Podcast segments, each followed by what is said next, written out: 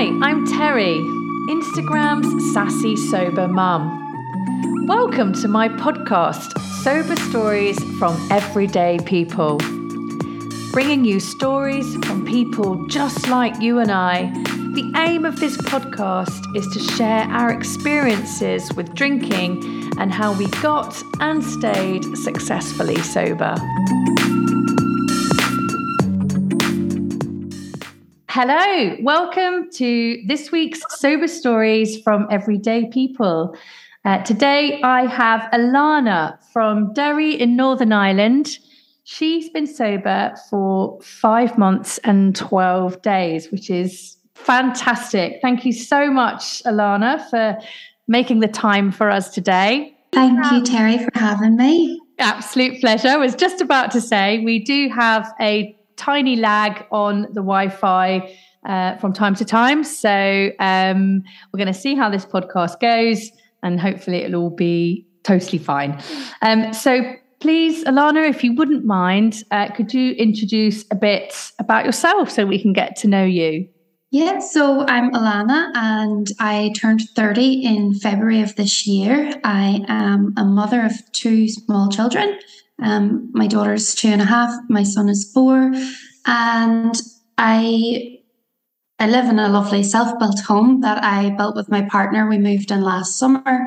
Um, I run an Instagram page, sort of documenting the self-build process, and I also have my own business. So I'm quite a busy, busy person. Awesome. Um, that page is brilliant as well. Um, by the way, so I'm sure I'm sure you'll mention that towards the end when we uh, check in on how we can follow your journey. But yeah, your your home looks absolutely like dreams. so so well done and congratulations on on that Thank achievement. um, awesome. So let's just jump Thank straight you. in. Yeah, it took it took a lot of work. Yeah, I, I can imagine. Um, so let's just jump straight in. Um, describe your life with alcohol. What did that look like for you? Um, I, I started drinking when I was 15. Um, and from the beginning, it was never really just one or two drinks. I've always been quite a heavy drinker if I drank. So I wouldn't drink every day, but I would, when I did, I would um, forget to stop. And I think when I was a teenager and in my early 20s, no one ever really says anything about that. That was especially here, I don't know if it's a cultural thing where I'm from, but that was quite normal. Everyone seemed to be doing it, and no one seemed to think it was an issue.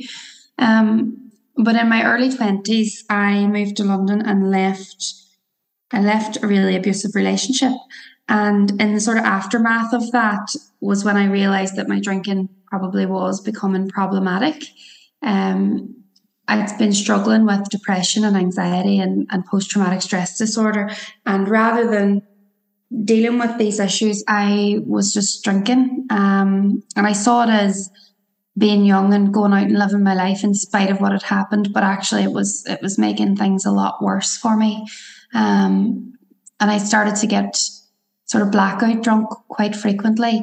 Um, and that was worrying. And then I suppose I had stopped a couple of times for maybe a month here and there just to show myself that I could stop drinking. And I always thought, well, I can go off it, so I don't have a problem. And so I carried on sort of trying to moderate my drinking for the next, um, well, up until my 30th birthday. Um, becoming a mom meant that my relationship with alcohol changed because obviously in pregnancy I didn't drink alcohol and then I was breastfeeding so I drank but not very much so I did for the first time in my life kind of learn to moderate my drinking through becoming a mother um, and then the pandemic hit. And we all, I think, felt that. And I started to drink more frequently again and definitely not to the same extent as I did in my early 20s, but I was finding myself getting up in the morning with a sore head most days and looking forward to putting my children to bed so that I could drink wine. And that really hurts even saying that now because, you know, children are there to be loved and cherished and enjoyed. And I felt like I didn't appreciate them because I was kind of consumed by this escapism that I was engaging in in the evenings. Um, and I carried on. I mean, no one around me seemed to think this was an issue. Uh, so I just carried on like this. And then whenever I turned 30 and I had a couple of really bad hangovers, that's when I started to reassess. I really completely relate to your part about looking forward to wine when the kids are in bed. And yeah, that is quite difficult to admit. And it is quite difficult to look back on, I think, um, because I was exactly the same as that. And I, you know, had two young kids. I, I, I was also a single parent for my children's sort of very young, younger life. And I think that it wasn't the pandemic for me, it was being a single mum that really exacerbated my drinking because I just felt so lonely. And I really remember just rushing through the books at bedtime because I just wanted to go and have my Sauvignon Blanc and just, yeah, numb out the world. And it's quite, yeah. I mean, to be honest, I've actually put that to bed now. I I, I feel self compassion towards myself now, but it did take a bit of time to to get there. Um, but it is sometimes mm. hard to look back at that stuff, isn't it? Um, I think what it is is because for the last five and a half months, I've really experienced the joy of being a parent again. And I don't feel like, you know, I'm not wasting Sundays hungover and I'm not rushing through the bedtime stories wishing that I could go down and drink the wine. I sort of realized now what I was missing out on. At the time, I didn't even didn't even cross my mind that that was something that I should be feeling bad about because you know there's there's this whole culture of you know mums and their wine and we deserve it and although I am not a single mom and I'm really grateful for that, you know, I have a really loving, supportive partner. But when during the pandemic, we were building our house. So Aaron was working from, he would leave the house before we woke in the morning, and then he would go straight from work to the building site. So although I wasn't a single mom, I really was alone most of the time. And I think like you, the loneliness does exacerbate it. And then not being in touch with friends and family as much and not having the opportunity to go out and socialize in any other way, it just became like a crutch. It was something to do, it was a comfort, and it was something to, in my mind, help my sleep. But only when I real only when I stopped drinking did I realize that it was harming my sleep and I actually sleep so much better without it. Yeah, yeah, that's yeah, it's, it's, a game changer on the sleep front. Um, so, what did you um, just describe that that build up to deciding that's it, I've had enough? You know, what happened on that day or day before that really made you to make that decision and that switch? Um, there wasn't really like a, a, a, moment as such. There were lots of little moments. So in the lead up to my birthday, um, one of my best friends, who's been my best friend since I was 11, she gave up alcohol around Christmas time. And I'd been having conversations with her, and she was telling me that she wasn't sure her relationship with alcohol was very healthy, and she'd been reflecting on it and journaling. And just those conversations got me thinking a bit differently about my own relationship with alcohol. And she never once suggested that I should give it up, but I, I suppose it planted a seed. Um, and I have a few other friends who've been sober for several years now, and I've kind of attracted these people into my life over the last year or so. And I believe that's probably for a reason because I was learning from them, talking about their experiences. Um, so in the lead up to my 30th birthday, I felt really anxious and for some like although it was quite difficult for me to understand because on the surface I'd achieved everything that I wanted to achieve by the age of 30 and it, you know it seems one of those ages where people I suppose it's like any like 40 50 you kind of assess where you're at in your life mm. but on the surface I appeared to have it all and I didn't feel like I had it all I felt like I was just surviving. Um, and I've I've no, I noticed that I was getting up to go to work and I would have like a hangover head every morning. Even if I hadn't been drinking, I was maybe having one or two glasses of wine most nights. And I had a constant headachy feeling. I never felt fresh. I never felt healthy. And then I suppose the sort of culmination of all that was my partner threw me a surprise party for my 30th birthday and I hadn't eaten any food and I was expecting to be going for dinner and instead I turned up to this party and I think I drank two bottles of prosecco on an empty stomach got ridiculously drunk and didn't nothing terrible happened i was in the company of friends and loved ones and you know nothing nothing terribly shameful happened but just that next morning waking up and feeling like i'd lost an entire evening and I couldn't get that back. And I thought, what kind of way is that to celebrate? That's not a celebration. That wasn't that wasn't fun or healthy or you know, it, it just didn't feel right. I just got a feeling in my stomach, and probably the hangover really made that feeling a lot worse. But I just thought, you know what, I've had enough. And I didn't then make a decision to go off alcohol for good. What I did think was Lent was around the corner. Um, and I'm not really particularly religious, but I am Catholic sort of nominally. And I would always do Lent as a tradition.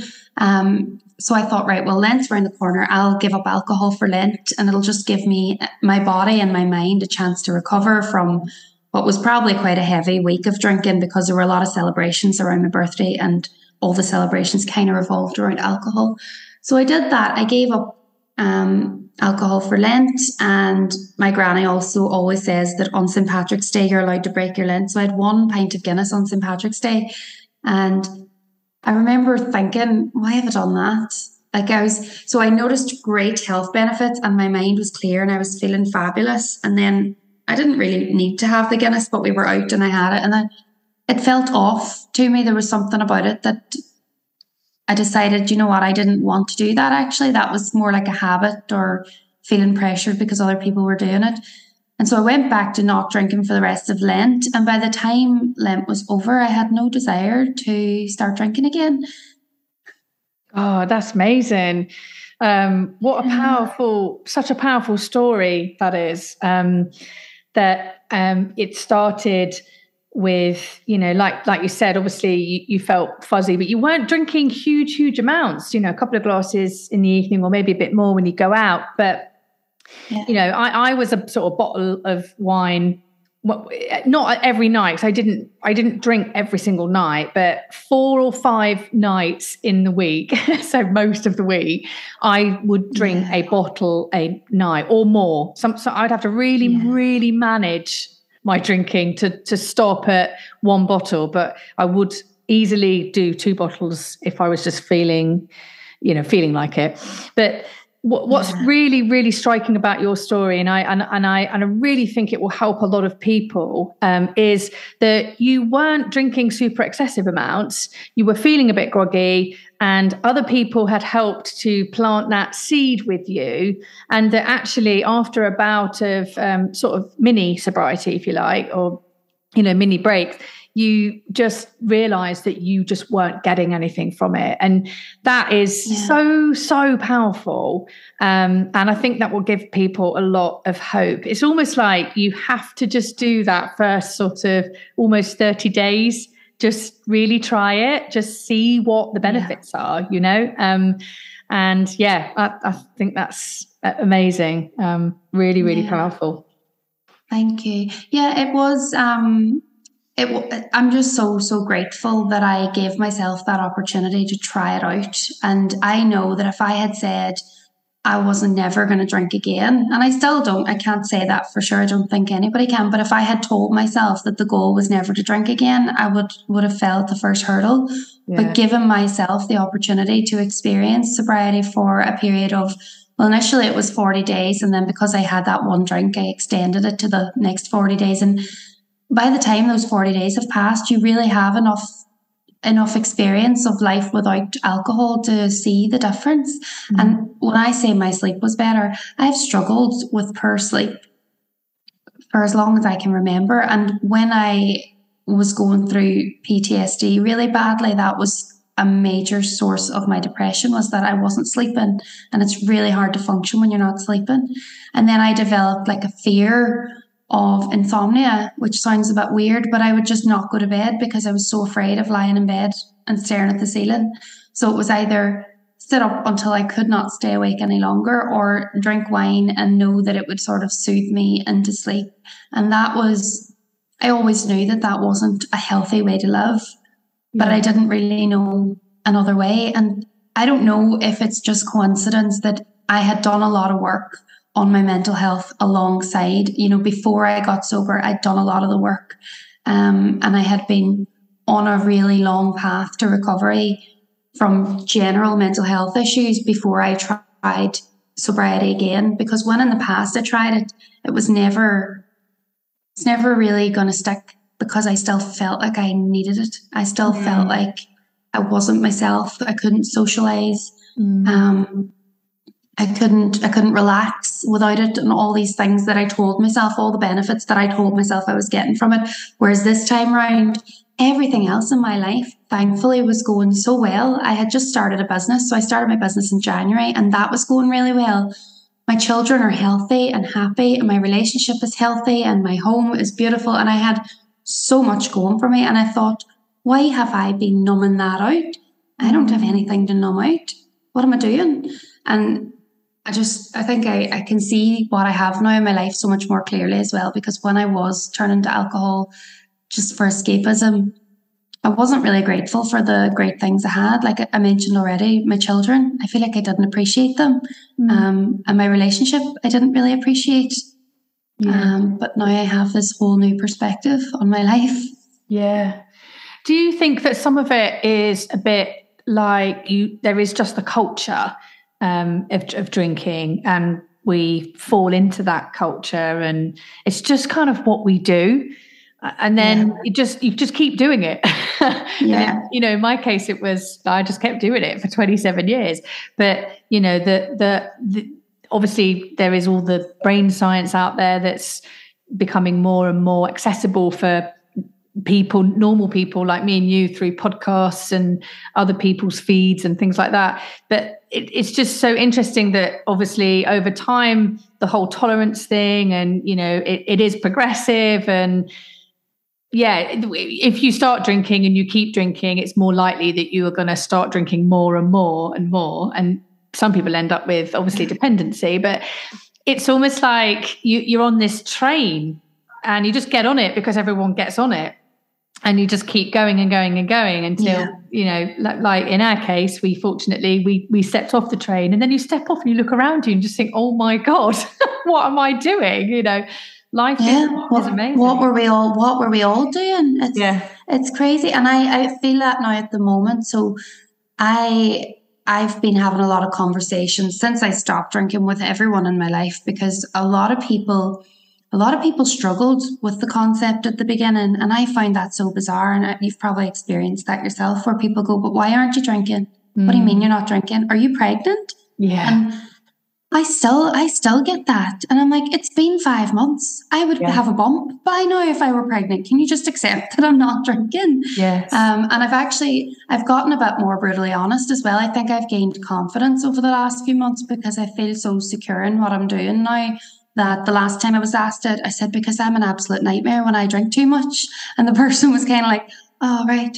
And they yeah. kind of just backed down. But to be honest, most people are a nightmare when they drink too much, but most people don't want to be faced with the reality of the situation. And I think, I think it makes people uncomfortable because I know for me, when I first met people who were sober and I wasn't, I felt like they were judging me and my mm. drinking. And they yeah. weren't. They, they probably weren't even thinking about me or my drinking, but it made me think about my own drinking, and I was really uncomfortable with that. Um, but yeah. also having those really honest conversations with a friend of mine who was in recovery, and he he spoke about this with me and said I lost so many friends because they thought I thought I they you know that I was better than them or whatever. And I remember hearing his side of it and realizing that that wasn't the case, and he was just doing what was right for him. So I suppose you're right. You get on the train because everyone's doing it. And here, I know when I lived in England, it's definitely a cultural thing there too. But someone told me recently that Ireland consumes the second largest quantity of alcohol in the world. Now, I can't say that's right because I didn't fact check that, but it wouldn't surprise me. And mm. we're such a small island and we have so much amazing, like, landscapes and culture and things to do. But for some reason, alcohol has become central to Irish culture so much that when I lived in London and I worked in a pub, one of the short stints of sobriety that I did there, I think it was dry January or something. Customers in the pub who wanted to buy me a drink, when I told them I wasn't drinking, they used to always say, But you're Irish. How can you be yeah. Irish and not drink? Yeah. And it's like, you know, it, it, it certainly is, especially here, a cultural thing. It's an expectation. And if you don't drink, you're not good crack and you must be really boring. And I've mm-hmm. actually realized whether anybody else knows it or not, I'm still brilliant crack at parties. Yeah. I enjoy myself just as much. Yeah. And I go home and I go to bed and I sleep and I wake up and I feel great. Yeah. It's so funny, isn't it? I everything is sort of stacked against you at the moment in when you want to stop drinking. But culture is the culture around boozing is so heavy and it runs so deep, and it's with every age bracket as well. Uh, I think yeah. much more so with sort of our parents' age or you know baby boomers. Apparently, they're the biggest drinkers. Um, certainly in this this country at the moment, they're still the biggest consumers of alcohol, um, which does kind of make sense. And obviously, it decreases each decade and the younger people aren't drinking as much. And i think there is a bit of a an, you know there is an issue in the drinks uh, industry in that they've realized young people aren't drinking half as much as the older generations. And they're really panicking about that. You know how can we entice these younger people? I think it's amazing. I think it's brilliant you know. I i yeah i'd love for my children to grow up in a world where alcohol is seen um, in a similar sort of light as smoking. To be honest, yeah, it's yeah, it's it's it's a drug that kills you. You know that is as, as that, that's a sort of it's, it's as simple as that. It is a drug that kills you. Yeah. Um, well, I had a conversation not so long ago with my partner about this, and I was actually getting upset because I was noticing, like, um, I spend quite a bit of time on Instagram or watching movies, whatever, and they really romanticize drinking alcohol. There's always this, you know, when someone comes home in a movie from a long day at work, they always pour a glass of wine. And yeah. my mouth waters when I see that. And it's annoying. And yeah. I'm like, I, I miss that. And there was a night where it just got overwhelming and I had to really sit and think through my reasons why I'm, you know, why am I not drinking? And I spoke to my friend who's also sober. And she said, You know, Alannah, if at any point you want to have a drink, you can have a drink. And I was like, I know. And even recognizing that sometimes and going, I can if I want, but I'm choosing not to. That's a yeah. big part of it. But you're right. It's so ingrained in everything. Mm. So on Instagram, you go on stories or you watch reels, and there they are people making cocktails, people drinking wine. And they don't mean any harm by it. And I'm not saying people should stop that, but it's just everywhere. And I had this night where it all got a bit much, and I thought, what am I doing? Am I missing out? You know, was I was I not really drinking as you know was my drinking not affecting me as much as I made it out to be because I've had so much input from other people who do drink saying, but why not? It's only, you know, you can just have a few. I mm. can't just have a few. I realise yeah. that anyway. One or two doesn't really do it for me. I would always at the weekend have a massive binge, and that's not good either.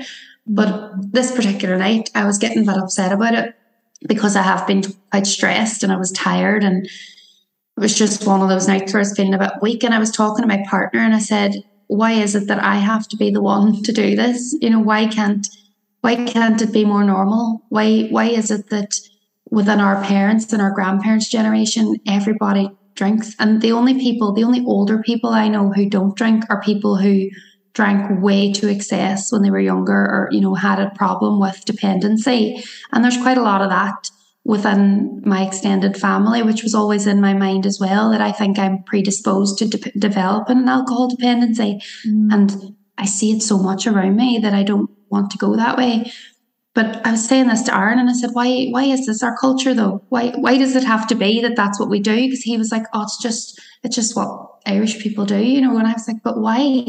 I said, "I don't really want our children growing up in a world where they think that that's the only acceptable way to have fun and enjoy yourself." Mm. And he agreed with me. He totally yeah. agreed, and I was like, but we have to show them that. Now yeah. he still he doesn't he's not a heavy drinker by any means. He has the odd beer, but I would love it if he would give them. But that's me being selfish because he really doesn't have any, like his relationship with alcohol is much better than mine ever was. Yeah. Um, Yeah. But I think you just sometimes feel a bit lonely when you're the only sober one around as well. Yeah, because and that that really nicely links to what I was saying um, just before. In the you know, it does feel like you are pushing water up a hill, getting sober now, um, because it's it is really difficult. I think it is hard because you are. I, am the only sober person in my group of friends um, as well, and yeah, I think it, I think at first like that, I I probably resented that and then you're constantly having to deal with a barrage of questions. Oh but why? Yeah you know everyone's becomes an expert don't they with a drink in their hand. And that's really annoying as well. I know uh, it's just there's just so much going against you when you stop. And i think that to, to get to the point where you get i don't know you know five months in or a year in or you get to that point where you really start to see life is so much better without it i think those people that get there are amazing that they've gone on that journey against all odds in some yeah. ways and gone against the grain and yeah it's just you know it's, it, it, I, we are the early adopters um, and yes. and i know more and more people are trying it because on my page um, you know, which is steadily growing um, every week. There are more and more people every day that reach out to me, um, and they're just like you, Alannah, in that they've, you know, they've, they've somehow stumbled on my page or, or on a page like mine and they're reading the content and they're thinking, do you know what? I wasn't thinking about this before, but this is actually how I'm feeling. And they just start to they have that seed planted. And I think that is amazing um, that that people will will watch something on Instagram or you know they'll they'll get they'll catch wind of, of sobriety somehow and they'll just start exploring it or, or being curious and then there are people that have got sober for example because of my page and I just find that blows my mind and I, and yeah. I'm so happy that there is more community developing in this area to support people like you and I out yeah. there that are going on that very early journey and just thinking, no, hang on a minute, I, I don't want to drink actually, and having to face all the same questions and aggro for, for choosing yeah. that. Um, oh, it's amazing and well done you because I, I do love the posts that you put out. I, I always find them relatable and I think they actually help, even though I had kind of come across sobriety before I found your page. They've helped at times when I did think, what am I doing? Am I making the right decision? It's that gentle reminder of what life used to be before that I think when you look back on anything, it's easy to put rose tinted glasses on and it's easy to go, Oh, I miss having cocktails with the girls. But like, yeah. do you really miss having cocktails with the girls? Because I can still go out with the girls and have a mocktail. You know, there's no reason I can't do that. And yeah. for some reason, culture told us that we couldn't. I, I went to maybe two, two concerts this year, um, since I've been sober and I have really enjoyed them, like more than I've enjoyed any concert in my life. I remember every bit of them. And then I started to think about all the concerts I oh, went no. to when I was younger that I don't remember. I know. Like, why did I spend money to go and get blackout drunk at festivals and not like I may as well have been in the back garden? Do you know what? It's so funny that you say that because I, I I had this uh, I had I had these thoughts a, a couple of months ago. I I just thought, oh my God, the number of amazing concerts that I would never even get to go to again and I just wasted yeah. them. Red Hot Chili Peppers passed out like on the second song, and I don't, re- I, I, don't, I was in a corridor somewhere, don't remember it. Oasis, I don't remember it. And I mean, Oasis were at the time they were just the most incredible band. It was electric atmosphere, but I just don't remember it. I was so drunk. Yeah. Coldplay, so drunk. Rihanna blacked out before she came on stage. Uh, don't remember any of her concert in the O2 what a waste. I mean, that is oh not fun, is it? and it, it, it, it, annoys me now, even though I, I do try really hard not to uh, get too irritated by my. Well, do you know what? You just have to think about all the concerts still to come because I've this year, thankfully, we've we've had the good fortune of being able to go to I think four concerts before the end of this year, and when we were in lockdown and stuff, I thought for a while we were never going to get to a concert again. So now that we can, I am really savoring them and I am looking forward to them and I can't wait to experience more things and, Yeah. and keep a clear head. And I love that now. The last time I went to a concert, I thought, I wish I'd brought my children. I've Yeah. never in a million years would I have thought I'd be thinking that at a concert, but it was it was an Ed Sheeran concert and it was quite family friendly. But any other time, I'd have been so concerned about queuing for the bar and Yeah. getting drunk that I, my children would have been the last thing on my mind. Whereas now I'm like, I, I want them to experience life with us. I don't want, I, I never really drank much in front of my children because I was quite conscious of that. I would have waited till they were in bed or if it was a, a party or a special occasion, I might have had one or two in their company. But I now don't because I'm not drinking at all. I'm not feeling like I have to rush them off anywhere. And I, I just want to go out and do things and take them on holidays and experience Oh, life. Nice. Yeah, that's nice because you have all this extra time when you stop drinking. You just gain so much time, and it's nice to fill that time, like you say, So with nice. with with fam- family things and or things for yourself, and just Yeah. Things that you didn't have time for before because if you weren't drinking, you were recovering from drinking. That's exactly how I was. Um, so what obviously you had your um 40 days and 40 days and and yeah you sort of set that challenge for yourself.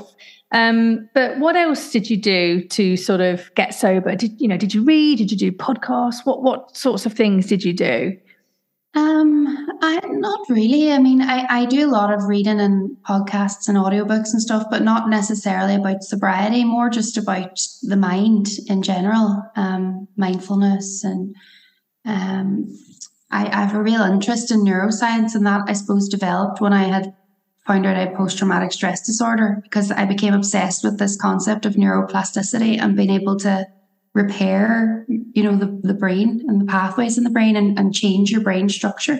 So I do a lot of reading and, and that around those areas anyway. And I suppose in a way that was always I always felt like my drinking was incongruent because like with my actions and my and my beliefs. Because for example, when I was wanting to do self-care, I'd be like, Oh, I've had a long day, I'll go get in the bath. And I would get in the bath, but I would take a glass of red wine in the bath with me and I could feel my blood pressure changing. And I was like, this doesn't feel right. This isn't healthy. I should just be in the bath drinking water because I'm dehydrated.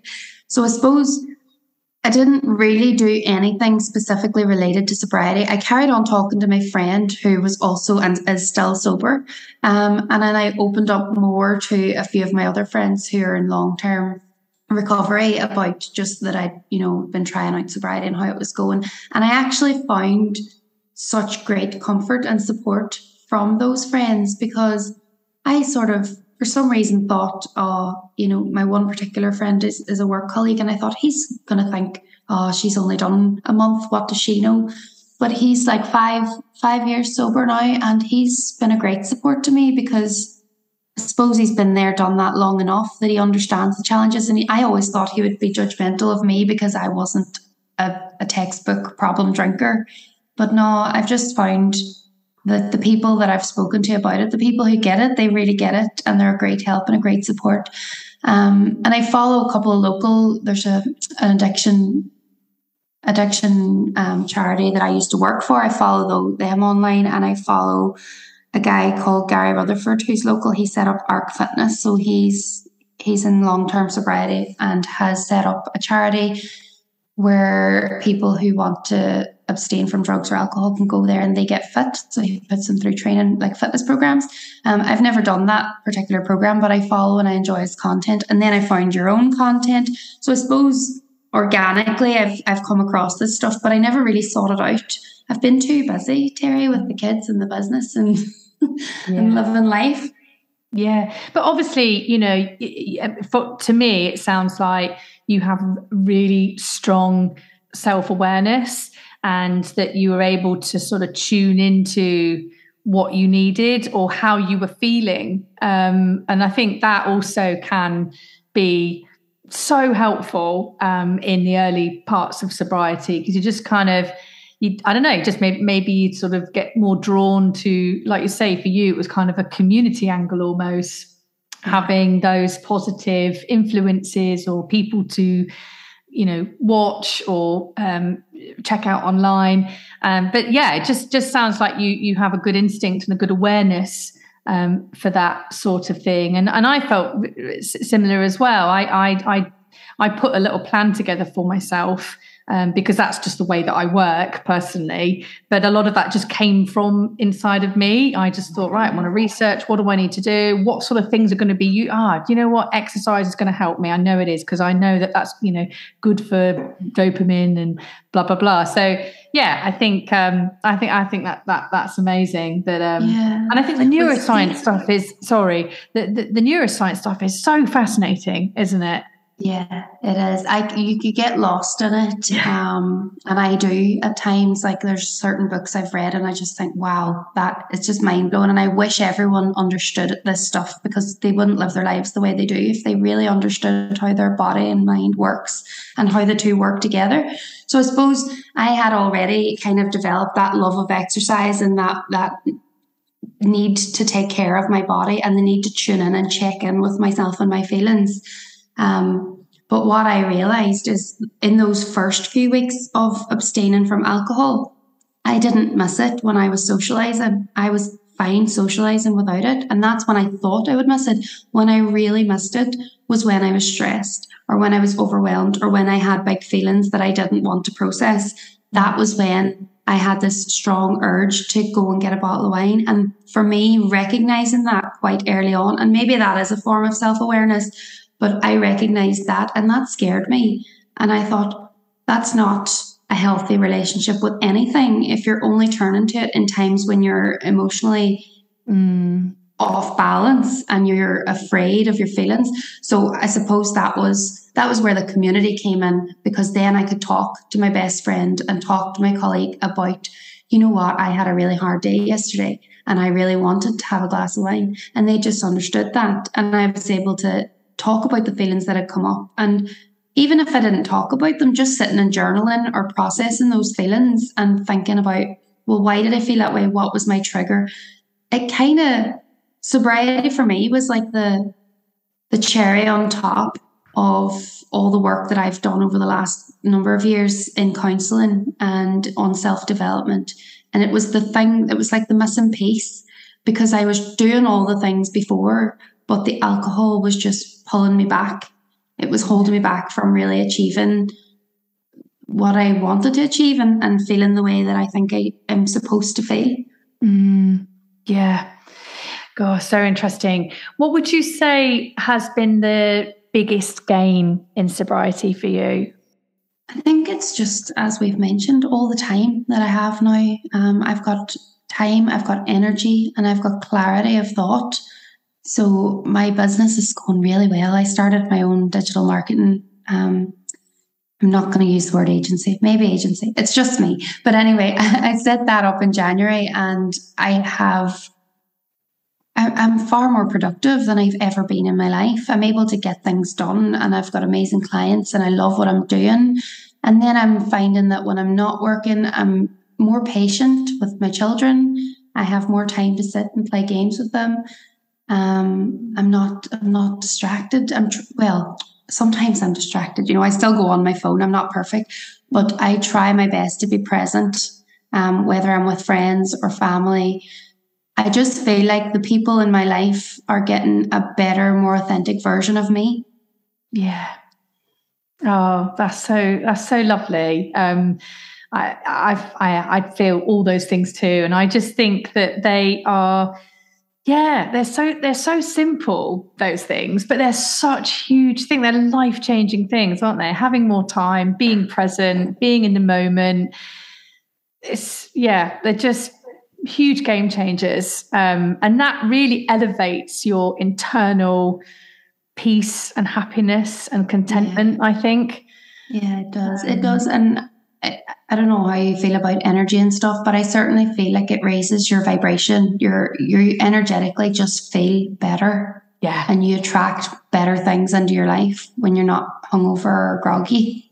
yeah, hundred percent. I mean, I I think that, you know, when I got sober in that first year of my sobriety, so many positive things happened to me. And I just I'm quite spiritual anyway.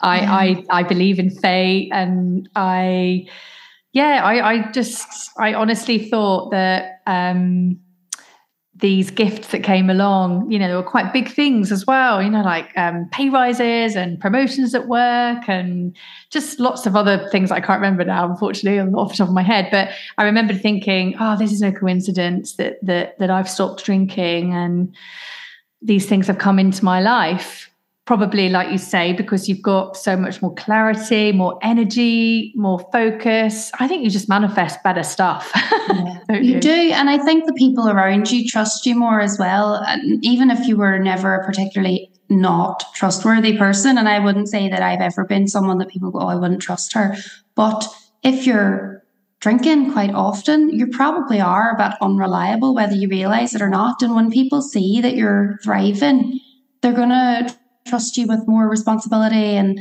you know, I, I certainly believe that my clients, a lot of them wouldn't work with me if I was groggy Alannah, who, you know, hated the sound of the alarm in the morning. Yeah. Like now I don't even set an alarm. My children wake me in the morning and I'm yeah. happy to see them in the morning. Yeah. I'm not like, oh, go away and let me sleep. Yeah. Well, some mornings if I'm really tired, I still want to snooze, but I'm I'm not feeling I don't wake up in a bad mood. I wake up no. happy and thankful to be alive.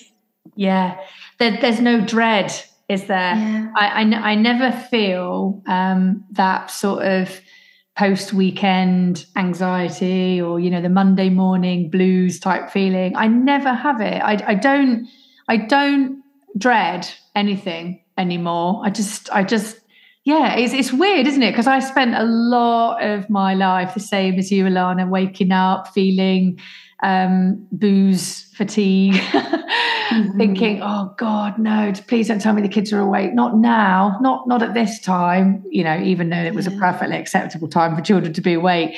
Just yeah. not, not having the sort of mental or physical energy to deal with life. And I've forgotten." how shit that feels because I yeah. just don't have it anymore. Um, and it was funny actually, like the other day, somebody, a friend, uh, texted me I've not heard from them in ages, but you know, it's just sort of like a nice little text out of the blue.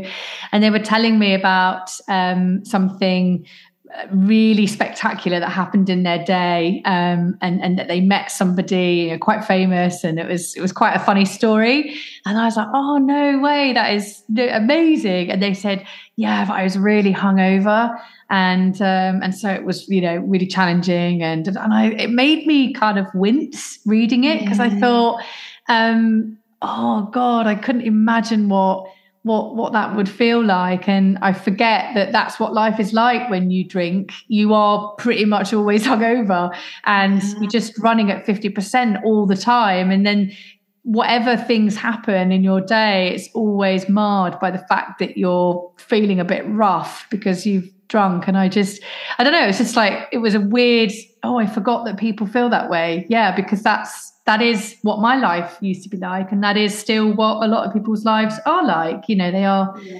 in that cycle of, of drinking and being hungover. And it was just like, God, it's so nice that that I don't ever have to worry about that.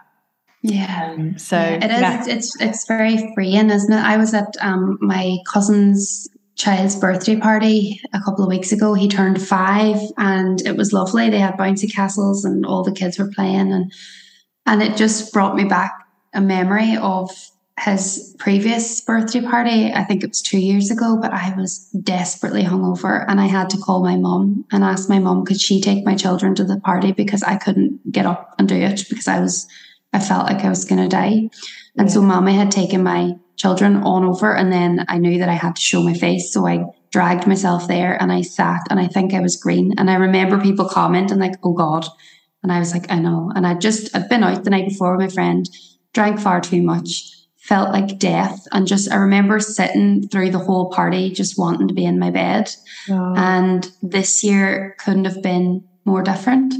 I really enjoyed it and I enjoyed seeing everyone and mixing with friends and family that I don't see that often. And I ate like three plates of curry because of because I had an appetite and I just it just it just really reminded me of that you know this, the difference was so stark between how I'd yeah. felt before.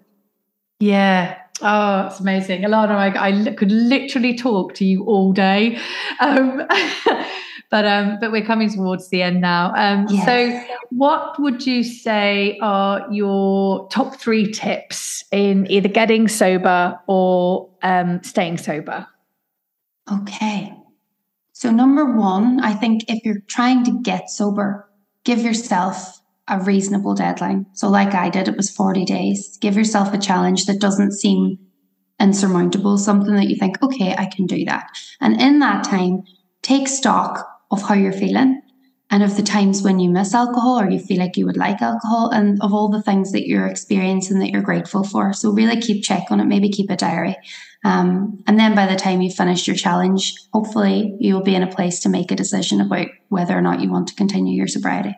And then when it comes to actually staying sober, um, I think the main one for me, as I've mentioned, is building yourself a little community. And whether that's a few close friends who understand and get it, who you can check in with, or seeking out um, a sober community online like yourself, or I know there's a whole bunch of other um, sober accounts that you can follow.